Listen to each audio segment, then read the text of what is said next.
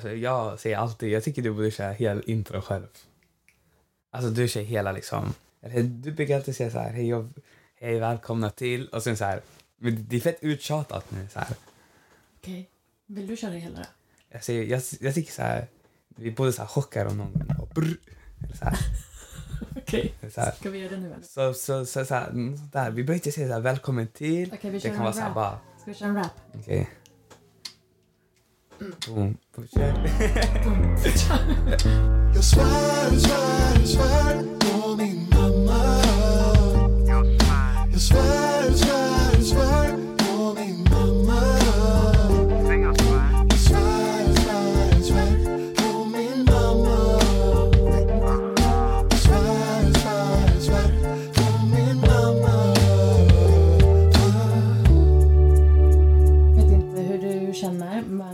tycker att det har varit...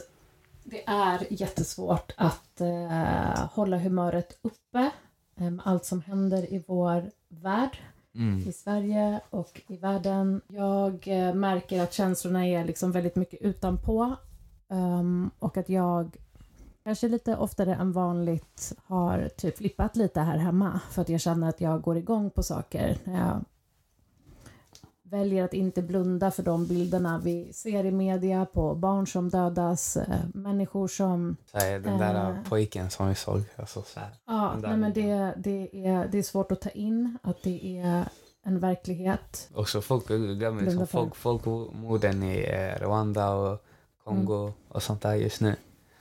Exakt, det är så många eh, platser i världen där människor lider. Och det har blivit liksom mycket mer påtagligt. Jag brukar ändå kunna känna att jag samlar kraft mellan och försöker inge hopp, inte minst till dig och din lillebror. Men senaste två veckorna skulle jag säga i alla fall så ja, men jag känner jag är extra känslosam och blir lätt irriterad. Och jag vet inte om du har märkt det, men jag har ju till exempel blivit väldigt triggad av vissa diskussioner som vi har. Eh, när du och din bror, och jag säger inte att det bara är ni två, jag märker det rätt mycket i er generation, liksom att det mycket handlar om så pengar eller på ett sätt All about the dough. It's all We- about the dough. Och då har jag inte så pedagogiskt liksom bemött det för att jag känner att hur kan, hur kan den här generationen, vad har vi gjort som samhälle att det här stora utökade behovet av rikedom, materialism, eh, konsumtion, alltså vad är det som gör att det har blivit så viktigt när människor inte har el, vatten, skydd, trygghet, tak över huvudet. Alltså jag blir så provocerad när du och din bror, liksom, och jag säger inte att du inte bryr dig om, om människor, jag vet ju att man kan ha två eh, tankar i huvudet samtidigt, men jag blir, jag blir så provocerad. Har du märkt att jag har blivit provocerad? Ja, eh, vadå?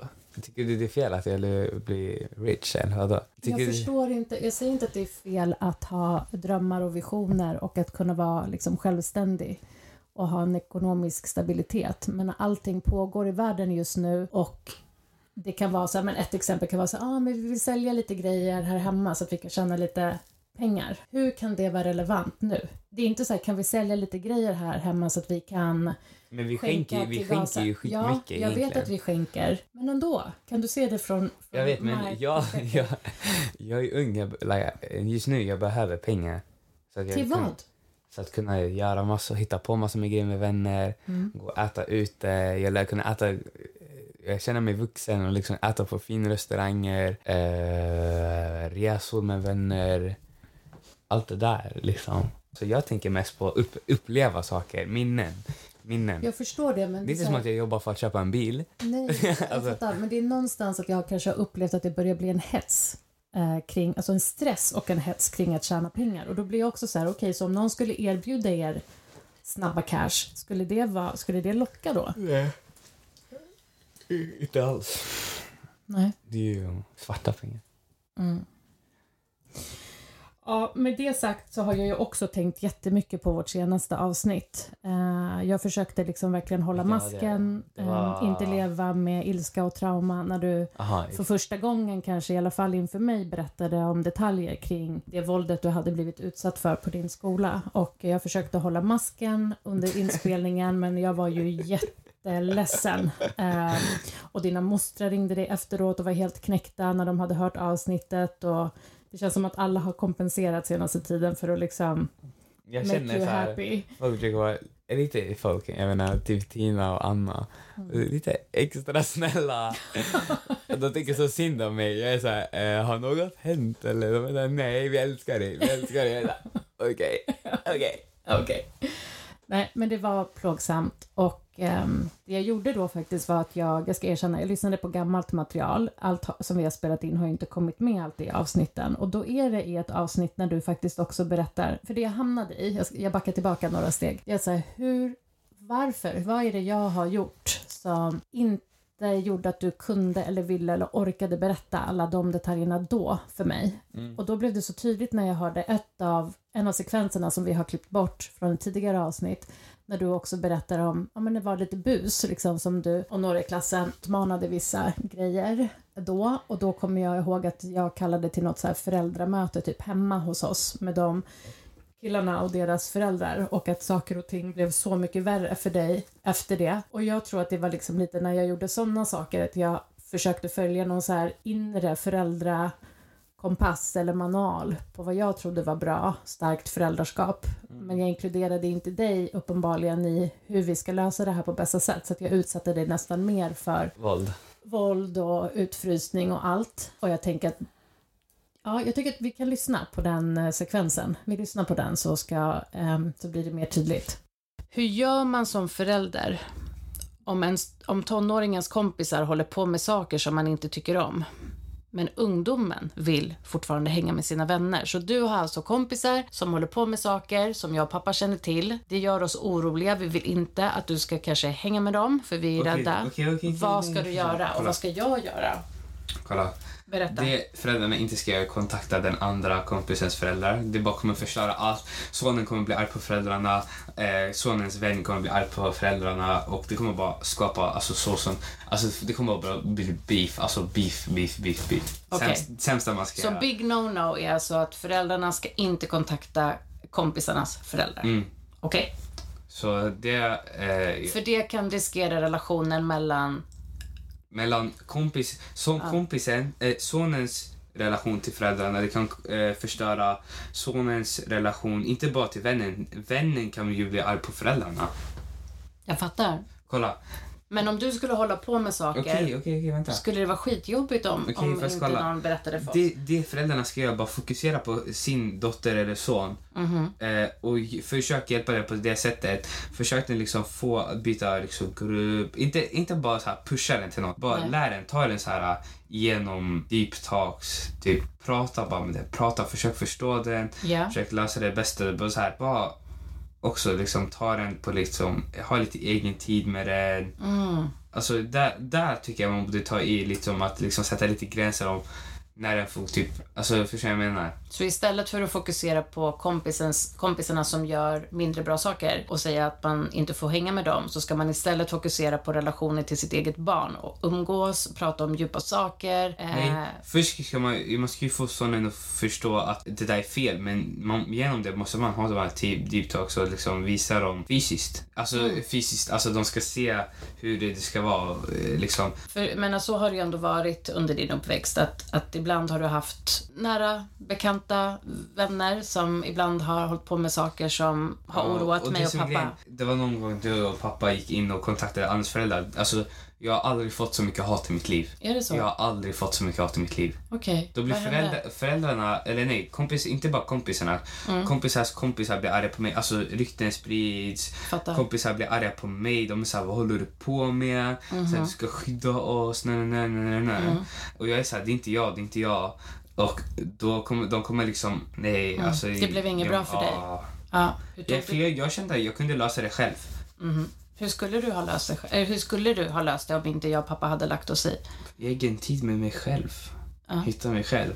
Men eh, hur tog du dig förbi det då? När du fick eh, hat av, av de personerna och blev liksom ifrågasatt. Hur gjorde du då? Jag tror jag mådde bara ganska dåligt den tiden. Mm. Fattar. Jag kommer inte ens ihåg. Nej. I'm sorry dude, det är svårt att veta som... eh, Nej, jag kommer bara ihåg. Förälder. Jag, fan mycket besviken jag blev på er. Mhm. För jag försökte typ förklara verkligen till så här, det här är inte typ, det kommer, alltså, det kommer bara skapa, skapa mer problem. Och du och pappa bara, nej, nej, nej, vi, så här, vi ska bara prata med de- deras föräldrar. Nej, nej, nej, nej. Och jag fick så mycket skit för det. Alltså jag fick så mycket skit för det.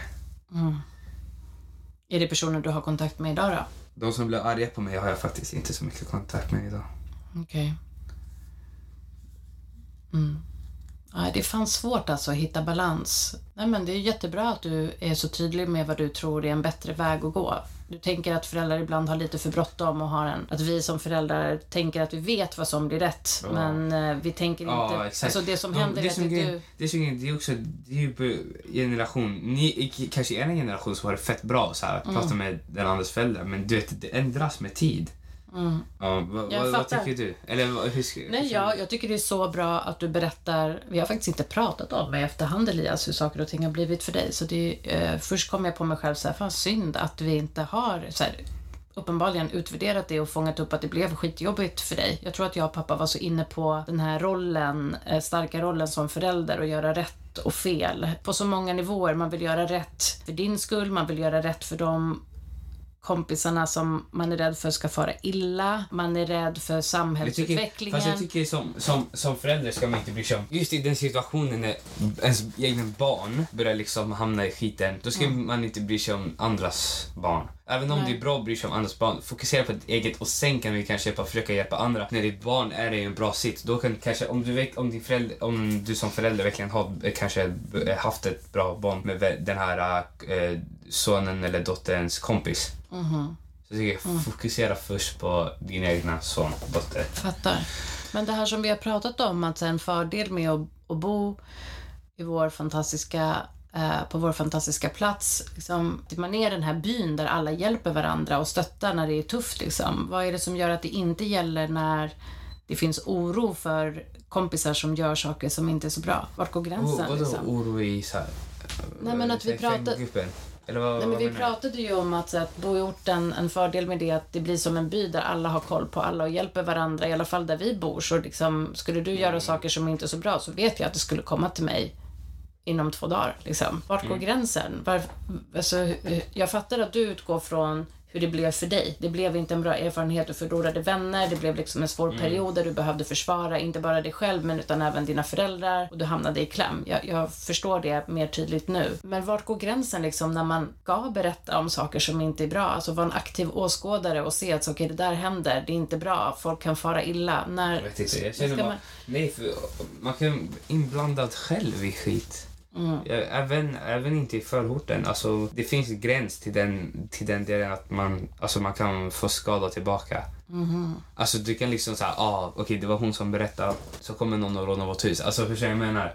Okej. Det kan bli stora problem. Inte bara här. Konsekvenser, i, anti, liksom. Mm. anti, alltså, alltså även i stan. Folk, folk går på revansch Mm. hårt. Men det är ju det som gör att det blir så Tror inte- tror inte- tystnadskultur. Folk vågar tror inte inte berätta. du att folk går för revansch? Alltså så här, Jo, det är klart att folk kan vilja hämnas eller liksom, ehm, ja, såklart att det kan bli så. Men då kommer vi ju alla bli rädda för konsekvenser och aldrig våga stå upp för vad som är bra för... Alltså, för mig handlar det inte om att sätta dit människor. Det handlar, även om det kan kännas så där och då, så handlar det om att försöka ge människor en bättre möjlighet att få inte hamna i skit som är svår att ta sig ur. Liksom. Det mm, det. nej, jag förstår vad du menar. Men jag förstår också vad du menar. Eh, Det roliga är nu när jag sitter ibland i samtal med, med ungdomar så, så tänker jag att jag nog ger klokare tips än vad jag gjorde själv i min egen relation till dig. För att eh, jag brukar till exempel säga till ungdomar så här, ja det är himla lätt för vuxna att säga vad, vad, hur man ska agera i en situation. Typ säg att man har en beef med en kompis till exempel så kan föräldrar säga så här, men säg så här till kompisen eller gör så här. Men i slutändan så är det ju du själv som kommer behöva träffa den här vännen på en arbetsplats eller på, i skolan. Det är inte din förälder som måste ta blickarna Nej, exakt, eller liksom exakt. konsekvenserna. Alltså, så att att man, nu ser, kan jag... att man ser de här vännerna sen och tänker shit, jag har liksom gjort det där mot dem, jag har suttit dem i skiten. Mm. Och så här, jag- alltså, man mår inte bra liksom. Fortfarande när du ser dem. Känns det så? Det ligger kvar alltså. Mm. Finns det någonting vi kan göra? Jag förstår Nej, att gjort är nej. gjort liksom, men finns det något vi kan göra för att Nej, nej, nej. dämpa det liksom? Ja, men jag fattar. Jag, Viktigt. jag tror dock, alltså det är inte så djupt. Jag tror bara, ja, Ja, det ligger kvar liksom. ja, ja. Mm. Nej, men superbra tips, verkligen. Att också involvera tonåringen. i Så här, hur ska vi lösa det här på bästa sätt? Att inte föräldrar ska ha så bråttom fram. Och det tar jag verkligen med mig, Elias. Jag, jag vet en gång att du sa till mig så här, men mamma, jag vill inte berätta saker som händer i skolan ibland till dig för du är så himla snabb med att ringa och kräva typ ett möte. Liksom. Mm. Och det fick mig verkligen att förstå att jag måste backa lite och mm, lyssna utan att komma med lösningar. Tycker du att jag har blivit, ser du någon förändring eller är det liksom fortfarande Nej. att jag behöver påminna mig själv lite? Och det är ju Nej, bra jag om du tror det är förändring. Jag tror i min gamla skola, där så fort något hände så bara, krävde du möte, säger jag så åh, jag orkar inte, orkar inte. Mm, mm. Jag tror att det är, nu inget händer direkt. Nej, nu bryr jag mig inte alls. Jag, jag tycker fan om det. Nej, jag tycker om det. Så fett skönt. Tro mig, jag eh, försöker. Det är inte alltid lätt, men jag försöker hitta den här balansen. Man lär sig hela tiden och tack för att du har tålamod med mig. Ja,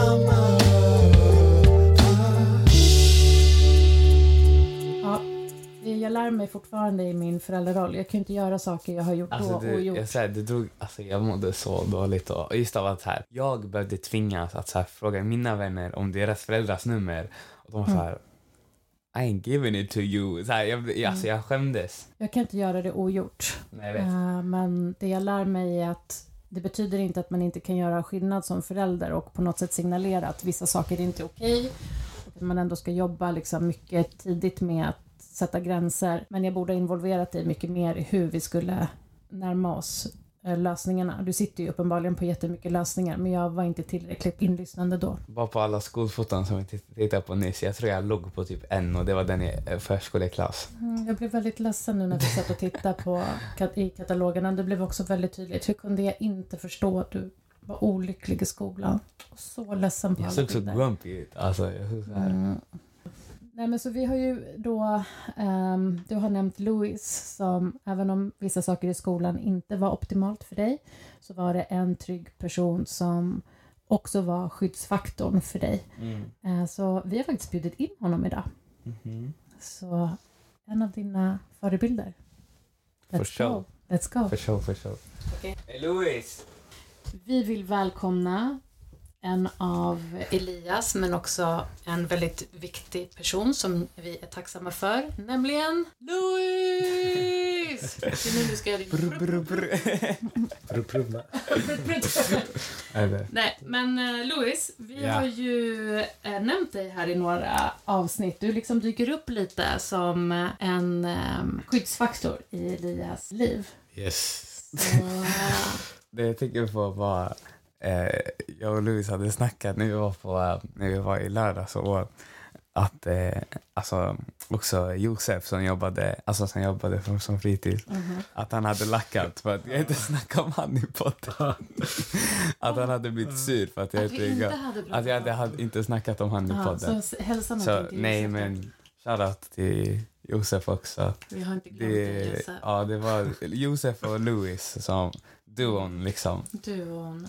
Eh, Jag har faktiskt ett jättestarkt minne av Louis, för jag delade det först innan, det? innan eh, alltså inte av Louis, utan en, en grej som Louis gjorde när du gick i lågstadiet som för mig alltid kommer vara något som jag liksom bär med mig. Är det det här med skorna? Ja, exakt. How did you know? Alltså det är liksom, vet, när jag berättar om det för folk, då, ja men det är liksom tårögda reaktioner. Kommer du ihåg? Typ alltså. Så det som hände var, var det årskurs, jag vill säga årskurs två? Ja, det var mot slutet av årskurs två tror jag. Strax Ja. innan Mm. sommarlovet.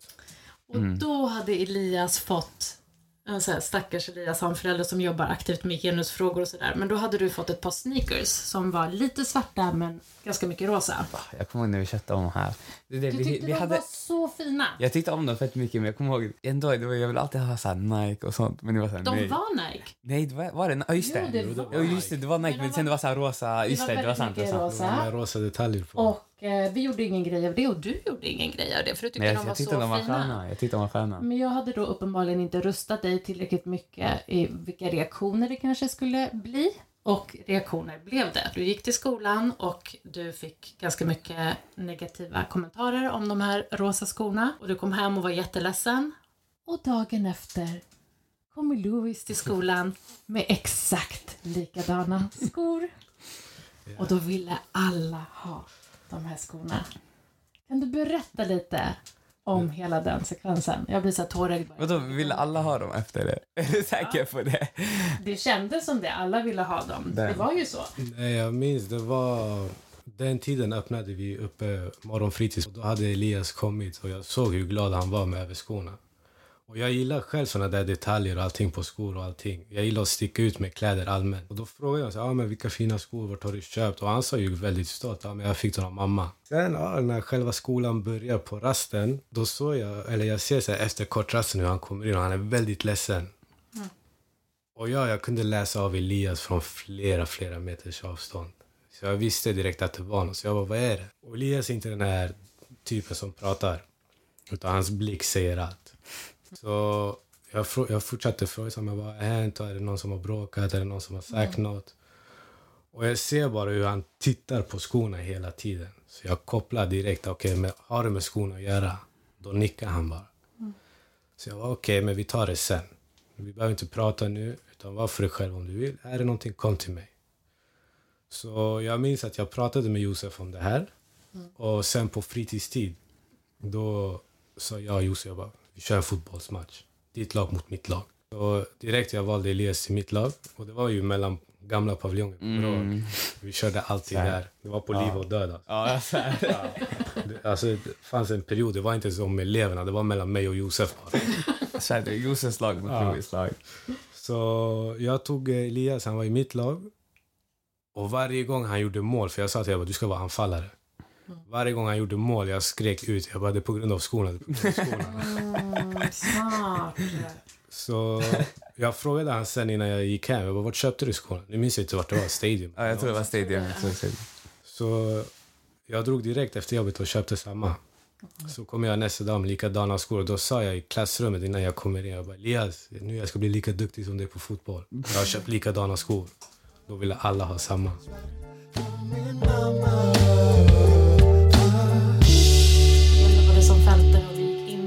Klassrum och skulle berätta om Ja, oss alltså, ni, kanske? ni hade en massa. Jag minns det. här. Det var, det var du och tre till tror jag. Ni kom alltid till själva kafeterian.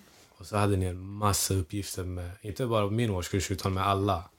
Så därifrån minns jag det också. För jag minns när jag väl började se dig lämna Elias. Jag tänkte bara shit. Nu ska jag ha Mantas son som elev. Hur, vad tänkte du då? Det var lite press faktiskt. Ja. Jag ska inte ljuga. Jag visste ju, du är en stor anledning till varför jag ville börja jobba med barn. För Jag minns jag pratade med dig för jag tyckte det var så häftigt det ni gjorde. Och jag var ju en ganska, inte bus, unge så. Men jag, jag gjorde mitt i alla fall om man säger sådär. Men eh, jag minns jag började prata med dig och jag, jag blev väldigt intresserad i det du gjorde och jobba med ungdomar. Så det var en stor anledning till varför jag ville också börja med det. Fint. Hur var det att vara tonåring då? Vilka var dina förebilder? Mina förebilder? Ja, när du var typ 16, 15. vad kan man säga, alltså många. Alltså, Manta, du var ju en. Sen hade jag en kamratstödjare i Västerholm också. Han var grym. Älskade det han gjorde för oss alla. Han gjorde det varje dag var det kul att komma till skolan. Så varje dag var det någonting nytt. Han var en stor förebild. Mamma, pelaren i mitt liv, stor förebild för mig. Det hon har gjort för oss alla, mig och mina bröder. Hela min familj generellt också, mina förebilder. Allt det de har kommit fram till, allt det de har gjort. För jag ser på både mamma och mina bröder, alla är krigare. Alla har testat, alla har misslyckats men de kämpar vidare. Det är många förebilder. Så sen inom musiken och allt det där, det är min go-to, det är Michael Jackson. Är det? Ja, det har alltid varit. Det visste jag inte. Jo, MJ har alltid varit min förebild inom allt. Michael Jackson. Jag säger det. Fetaste låtarna. Mm. Så det var alltid krig mellan mig och Josef när, på fritids, vem som skulle spela musik. Vadå, vad ville han spela då? Josef var lite mer, ja, inte längre då, men då var det så här R. Kelly. Oh my god, ni har liksom valt ytterligheterna. Ja, så- Oj, oj, oj. Men Josef, Josef var också väldigt bra musiksmak. Jag ska inte säga nej. Men jag är mer så här, jag kan lyssna på allt möjligt. Förutom dagens musik. För jag tycker inte det är bra Det har låtar. spårat. Ja, det har gått över gränsen nu. Men vad, hur känner du och eh, Josef då som du jobbade närmast och längst med då om att just era, alltså att det har pratat så mycket och cancellats kring Michael Jackson och R. Kelly och det de har. Eh, R. Kelly vet vi att han har gjort. Michael Jackson vet man vi inte exakt. men Ja. Nej, men vi, eh, vi möttes i mitten. Vi, vi skapade frid mellan oss två. Sen då, vi körde på Backstreet Boys. Backstreet Boys, det är Ja, bra. vi körde det på är säkert kort. inte så mycket liksom, hemskheter kring Backstreet Boys. Jag och Josef brukar ibland köra här... Vi kör, han kan ringa mig ibland helt spontant, mitt på kvällen. Bara, Vad gör du? "Ja, Jag ligger här och kollar på TV. Okej, men jag är utanför. Kom. Vi säger, aha, okej. Så kan vi köra i timmar. Och vi behöver inte ens prata, vi bara spelar musik och sjunger. Gud vad härligt. Det där, det, ja, nu har, gör vi inte det lika länge för han har blivit pappa nu. Han har sina prioriteringar nu. Det, det är så. Men det är kanske därför han också behöver de där åkturerna ibland. och Jag har sagt det, men vi får se. Snart, Mm. snart. Snart. Hur var det att vara alltså, tonåring i typ skäris och sånt? Hur var liksom kärleken och allt det här? Att hänga, bara tugga. Vet du, det är mycket, mycket stor skillnad jämfört med idag.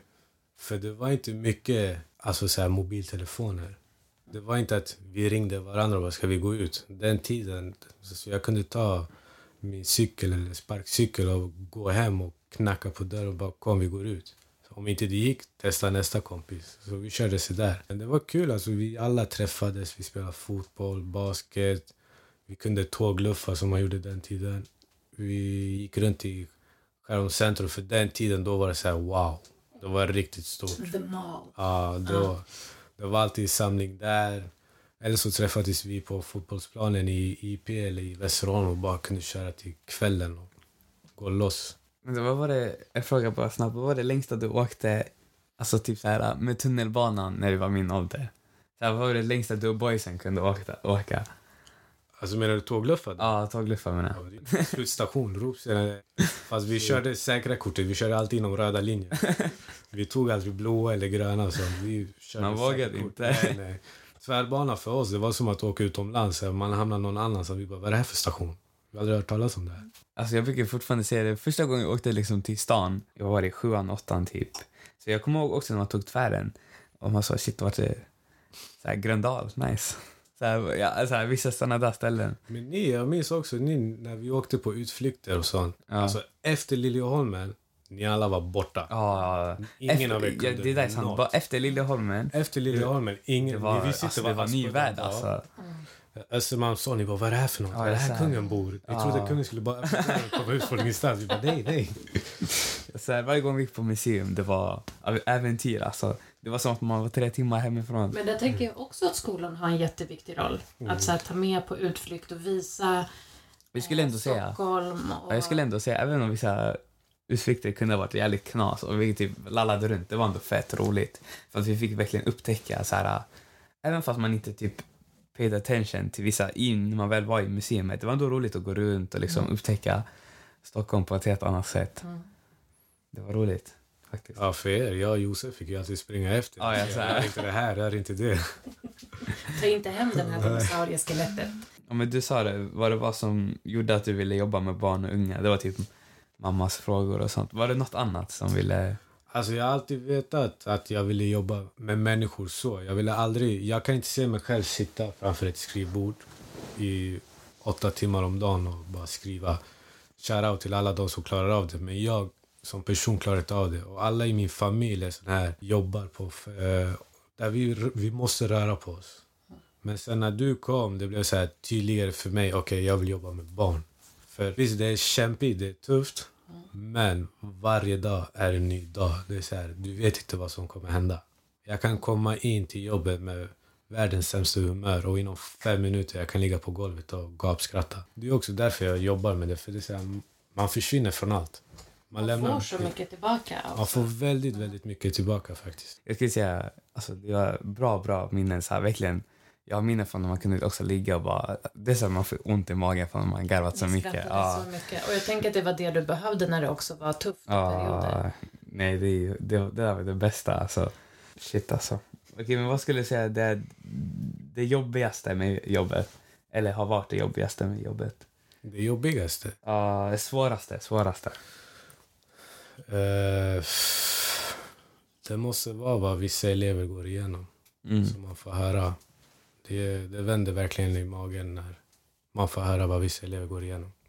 Mm, jag förstår det. Det där är, det är nog det tuffaste som finns. Det där är egentligen jätte, jättetufft att få höra. För det finns fall där det kan finnas elever som fäster sig vid just dig. Det är bara dig de vill prata ut med och det är bara dig de känner förtroende för. Och ibland när du hör dem prata och du får höra deras historia, det är så här. Du vill bara krama om dem och gråta med dem, men du måste ändå visa dig stark för dem också. Men ibland, det har hänt mig, så här, jag kan inte rå för det. Jag kan börja gråta och jag säger så här, jag beklagar det du går igenom. Men jag finns här, jag kan gråta med dig. Du behöver inte gråta själv. Ja, jag skulle säga att du minns mig. Du var en liten charmör av dig. Alltså de flesta var ju Tell alltid kära. Tell me more. Alltså alla var ju typ kära i dig. Men det var du och det But you var... didn't eh, know. han visste, men han played cool. Han played cool. Okej, Han, okej. det, var, det var du och en till som var de här charmiga. Jag tror du vet vem jag menar. Ja. C-klassen. ja. Men han var den här... Han, Han var jokern. Ja. Han, han bjöd på sig själv. Han var så här, jag bryr mig inte. Jag kör mitt race. ja. Medan du var den här... äh, Du hade alltid världens respekt för alla tjejer. Alltså du var... Du var deras vän också. Mm. Man såg hur de kunde öppna upp sig för dig. Om det var aktiviteter och jag var en sån här... Jag vill dela upp grupperna, jag vill mixa för jag vill att alla ska lära känna alla. Och oftast var det så här, om inte de klarade av att dela upp sig själva, jag delade upp dem. Och då var det så här, jag vill vara med Elias, jag vill vara med han, hit, dit. Var så ah, okej. Så, som jag sa till dig häromdagen, ni vet inte, men jag och Josef pratade så mycket om er, om allt det här. Vi, kunde- sitta i bakgrunden och vi, och vi bettade. Ja, han, jag bara, Ni de här, bettade? Ja, vi slog, Vadå, vilka som skulle bli tillsammans? ja, ja, ja, han, Herregud. vi slog vad om Power King varje dag. Alltså. Varje gång jag förlorar, vilket var väldigt ofta, jag får alltid ett meddelande så här 7.30 på morgonen. Glöm inte min PK. Jag var så här, ah, den kommer, den kommer. Aha, så du var liksom lite... Nej, men han var den här lojala vännen. Alltså, han var alltid där för dem. Och han hade inte någon specifik grupp. Han kunde hänga med allt och alla. Mm. Alltså, du var på riktigt överallt. Jag svär. Så här, antingen var du fotbollsplanen eller så kunde du köra kull med några tjejer. köra burken. Du kunde vara där uppe och dansa med dem. Kommer du ihåg? Vi brukade ju ha den här... På tal om, det var ju Michael Jackson, var det ditt Ah, fel? Att han började dansa till Michael Jackson? Nej, nej, det, det, det, var, det var bara jag och Armin. Det, det var jag och Ja, Armin. Armin älskade Michael Jackson. Ja, jag sa han dog för för han. Jag minns. Och han var duktig på att dansa. Ja, jag Så, svär. ja, Han var grym. det, han körde ju den på balen. Alla dog. Den där. Alltså. Armin var grym. Han var Ja, jag svär. Han har moves. Nej, men han, som sagt, Elias, han var... Du var överallt och ingenstans. Du var med allt och alla. Och han var väldigt omtyckt. Speciellt om många föräldrar också. För jag vet så här... När föräldrar skulle hämta upp deras barn, de kunde säga Elias bara Hej Elias, när ska du komma hem till oss? Vill du komma hem till oss? Vad ska du göra i helgen? Får se om vi kan träffas. Och jag var så här, interesting. Interesting. Ja. Jag minns när du hade din, eh, jag vet inte om ni hade bettat om det då, du och Josef. Men Mycket möjligt. mycket möjligt. Men det var årskurs, nu bara tror jag att det var årskurs tre kanske. När du kommer hem och säger mamma, jag har någonting att berätta för dig. Så bara, "Aha, okej, vadå? Jag har min första flickvän. Det var väldigt så här robotaktigt. Jag bara, okej, play it cool now. Gör inte det här till en stor grej, sa jag till mig själv. Jag bara, "Ah, okej, berätta. Vad, hur känns det? Liksom. Ja, nej, men det känns bra. Okej, vem är det? Ja, hon heter Cornelia. Ja, okej. Eh, hur blev ni tillsammans då? Ah, jag vet inte. Ah. Jag bara, okej, vadå du vet inte? Ah, det var någon där som bestämde sig. Du och du, ni ska vara tillsammans. Och då blev vi tillsammans. Jag var så här, aha, okej, vem var det som hookade upp er? Jag vet inte. Var det Louis och Josef eller? Ja, säkert vi. Mycket möjligt. Nej, men Så någon minns- bestämde att ni skulle bli Det är stor tillsammans. skillnad från när, alltså, när jag växte upp. Det var den här, uh, man skrev på en lapp. Ja, får jag chans på Får jag det? chans på det? Ja, nej, kanske. Ja, jag fattar inte ens varför kanske var med i bilden. nej, jag men, vet. ja, Vad betyder det liksom? Ja, det var så här, sluta leka med mig. Ja eller nej bara. Men Elias generation, det var inte så att de gick fram till varandra. Det var deras vänner. Kompisar. Ja, det var så här. eh, Från och med idag är du tillsammans med den här tjejen. Ja, men det var ju det som hade hänt. Och jag var så här, va? Vänta, va? Det är Och, så och jag minns, ni var inte tillsammans så länge. Jag tror ni har slagit rekord. Ni var tillsammans i några timmar. Alla. Jo, Jag alltså dagen efter var vi Ja. inte tillsammans längre. Sjukt elak förresten. Cornelia, om du hör det här, jag är Jag så ser hon, stackaren, hon gråter. Jag går fram. Jag tror så vad har hänt? Ja, Elias har gjort slut med mig. Jag bara, va? När blev ni tillsammans? Hon bara, igår. Jag bara, aha, okej. Det gick fort. Men hur är det idag då när den här nya generationen blir tillsammans? Skriver de tillsammans till, till, på Snap till varandra eller? Ja, alltså nu det är så bara sociala medier. Men det finns några faktiskt. Det har hänt att de skäms och de kan komma fram till mig. Louis, kan du ge han eller henne det här kärleksbrevet? Okej. Och jag kan inte rå för det. Självklart ska är jag läsa det. Nej, Louis. Men man vet ju aldrig. Jag tar det är så här sant. Tänk om det är- säkerhetsåtgärder. det är För sant. de kan ju skriva något väldigt elakt. Är Man, så man måste vara försiktig. Du har rätt. Så jag, plus att God- jag frågar ju alltid dem. stämpel. Ja, så jag frågar dem också. Är det okej om jag läser? Ja, okej. Då är det Det är okej. inte så att jag är sneaky. Josef, Josef är inte där längre. Han jobbar inte kvar, så jag har ingen att betta med. Så, så jag måste fråga dem så här. Är det okej om jag läser? Ja. Och då skäms de. Ibland blir säger nej. Sen försöker jag finta in det. Bara, men jag kan hjälpa dig att skriva någonting ifall du har gjort fel. Sen läser jag allt och man blir så här Det är gulligt. så fint. Jag Det så är här, hopp. okej. Det finns hopp. Ja, ja, ja, där jag gillar. Kärleken. Och då kan, de kan fråga mig bara, hur ska jag ge den? Så jag brukar fixa allt. Okej, okej, du ska göra så här. Rasten. Säg att du mår dåligt, gå till klubben, jag öppnar åt dig. Vi fixar allt, inga problem. Jag finns, jag finns här du för er. löser allt. Ja, ja. Om inte jag är bjuden på minst 25 bröllop, Bröllop, i framtiden, då kommer jag bli väldigt besviken ska jag säga. Japp. Okej, men vad skulle du ge ditt tioåriga tips till ditt tioåriga jag? Vet du, typ inga egentligen för att alla val jag har gjort i livet, vare sig de har varit bra eller dåliga, jag har tagit dem som lärdom. Så jag är glad över de felstegen jag har tagit, för jag vet nu att jag inte ska ta dem. Jag är glad att jag har valt den rätta vägen i vissa steg, för då kan jag säga till andra att ta den här vägen istället. Så egentligen typ inga tips, bara fortsätta vara mig själv och fortsätta gå min väg. Mm. Det är viktigt. Alla lärdomar är Ja, man bra måste... lärdomar. Man måste lära sig. Alltså jag har sagt till många elever eller vänner och mina syskon också. Till min lilla syster speciellt. Jag har sagt alltid till henne. Jag kommer aldrig kunna gå vägen åt dig. Jag kan gå den med dig, bredvid dig. Men det är i slutändan du som måste göra fel för att lära dig. Jag vet att många syskon är så här. Du får inte gå ut, du ska inte träffa den, du ska inte festa hit. Jag, för mig det är mer så här. Gör du ditt, skicka bara ett meddelande vart du är. Säg bara till mig om du är säker eller inte säker, om du vill att jag möter upp till eller någonting. Men i slutändan, du måste göra fel själv för att lära dig. Det är bara så man lär sig. sant. Det är så sant. Fint. Jag går inte vägen åt dig, men jag går den bredvid dig. Liksom. Mm. Så jäkla fint. Mm. Typ. Tips till dagens tonåringar. Först och främst, släpp telefonerna. Och Den- Elias släppte precis Alltså- ner sin telefon. Nej, jag, jag, Nej, men nej, alla. Nej, men alla mobiltelefoner, spel, alltså allt det där kommer alltid finnas. Men det är så här, släpp det, njut av livet, gå ut. Skapa minnen. Jag skapar hellre 25 dåliga minnen med dig ute live än att skapa 30 goda på Snapchat. Mm.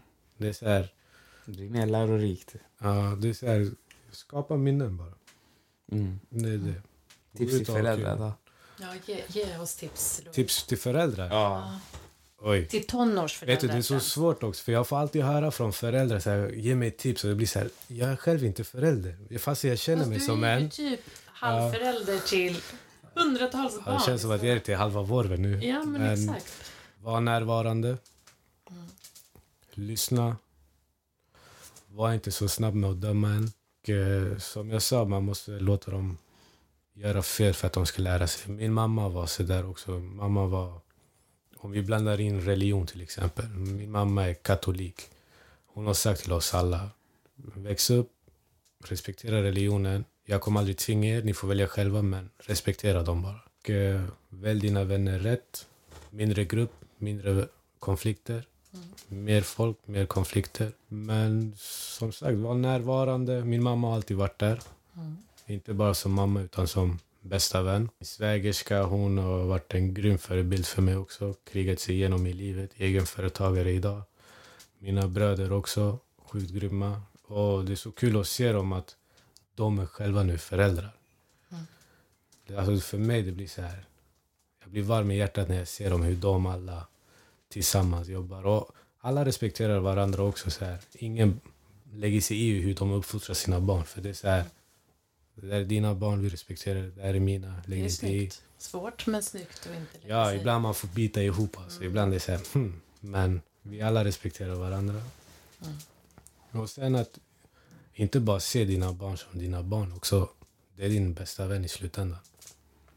Alltså dina barn ska vara de du ska kunna prata allt om. Det är främst det också. Att man liksom bjuder på sig själv eller är Ja, öppen alltså, och öppen transparent med ja, både ja. det som är bra och dåligt. Allt, alltså jag kan vara... Med mina syskon till exempel, jag är, känns som att jag är en, en annan person med alla, men ändå en och samma. Mm. Jag har min storebror som är ganska... Han är ryggraden i familjen, typ. han är så seriös av sig. Så med han när jag pratar, man ska alltid prata med sån här stor respekt. Typ. Mm. Och så har jag min andra bror som är gay. Där jag bjuder på mig själv. Jag och han vi kan gå loss, vi skämtar om allt och allt. Mm. Det är så här sjukt roligt. Jag går med han, festar med han på Pride, står där med honom, supportar honom och allting. Och sen har jag mina små syskon. Man måste ju veta deras intressen. Mina andra syskon är fotbollsfanatiker. Måste lära mig det. Min lilla syster är väldigt intresserad av musik. Vet vad jag ska prata med henne. Så det gäller också att veta vad barnen är intresserade av. Mm. Det är därför också Hitta nu... dem där de exakt. har sitt intresse. Det är därför jag klickar så mycket med alla elever. För jag försöker följa deras väg också. De lär mig väldigt mycket. Nu, som sagt, tyvärr nog, det är väldigt mycket sociala medier. Och nu för tiden är det mycket, mycket TikTok. Har du lärt dig alla TikTok-danser? Vet du, jag dansar för mig själv. Jag har försökt lära mig, jag ska inte ljuga. Jag ska inte ljuga. Jag ska inte ljuga. Jag se försökt mig, öva. alltså jag kan se att du prövar och att du försöker. Jag kan, jag, när jag är själv där hemma, jag övar dem. Jag har laddat ner app. Jag har inget konto, men jag har själva appen. Jag vill se vad alla gör. Jag vill kunna hänga med.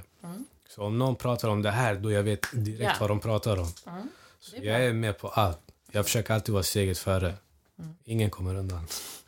Men vi pratade om det här med eh, just föräldrar där ehm, en grej vi klippte bort från ett avsnitt som vi har med i det här avsnittet är att eh, det var i mellanstadiet så var det liksom, ja, vi fick veta att några av ehm, kompisar till Elias och Elias också såklart, att det var lite så här, man utmanar lite gränser, det var lite bus på gång.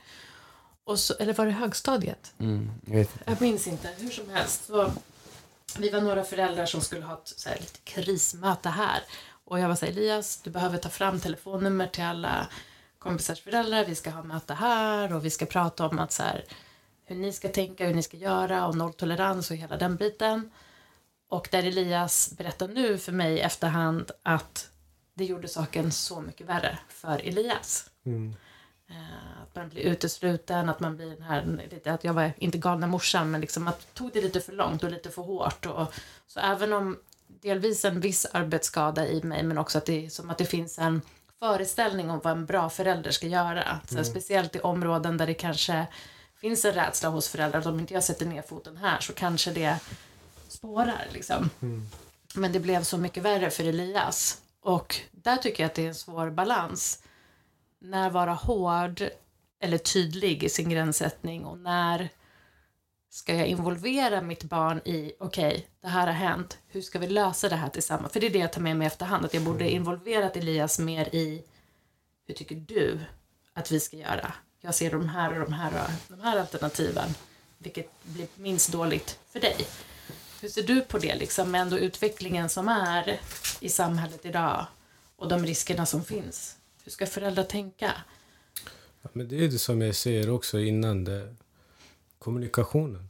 Alltså prata först. Som i, nu i ditt fall. Nu du har ju fått lära dig. Okej, jag kanske gjorde det på ett fel sätt. Jag kunde ha gjort det på ett annat sätt. Men prata först. Elias, jag tänker så här. Om jag hade gjort det, vad tycker du om det? Just det. Skulle du stötta mig i det? Eller har du åsikter? Eller skulle du vilja ändra på något? Bara att man tar det. För jag vet att min mamma var ju också så där. Alla mammor är så här. Jag vet inte varför, men Man ni får har... katastroftankar. Ja, och ni har sån här super, superman-ögon. Ni ser direkt vem som är dålig vän och bra vän och allt det där. Men min mamma var alltid så här. Om jag skulle göra si och så, hade du gillat det? Och jag var så här, jag förstår dig. Men jag vill helst inte att du pratar. Med den. Eller dem. Men hur många gånger kommer en tonåring säga ja, gör det mamma. Det låter som en jättebra idé att du kallar Vet du, jag tror att det kommer typ aldrig ske. Mm. För jag, som, ett, som en son eller dotter då, man kommer ju skämmas. Och man kan ju bli utesluten så som i Elias fall. Mm. Men jag kan förstå det också som förälder. Så Det är fan svårt, Det är alltså. riktigt svårt. Alltså, det går inte att ge svar på det direkt. Så, Men som sagt, kommunikationen, kolla med dem först. Om det är okej. Involvera ungdomarna mer i Exakt. lösningarna. Nej. Och eh, är Louis bjuden till ditt framtida bröllop då? Ja. Så jag kommer oavsett vad. Jag, jag kommer sitta där utanför. Jag bjuder in dig oavsett. Ja, jag sitter där ute med Josef och pumpar Backstreet Boys. Vi kommer. Tack så mycket bästa Louise. Vi är Tack så själv, tacksamma tack för dig. Vi är tacksamma eh, för skolan, eh, skolans värld. Det är liksom den viktigaste skyddsfaktorn. Så länge vi ser barnen och de klarar skolan så vet vi att mycket är vunnet. Så tack Mm. till dig och alla människor som gör så mycket gott för alla barn och unga. Tack snälla. Tack. Ha det bra. Jag svär, svär, svär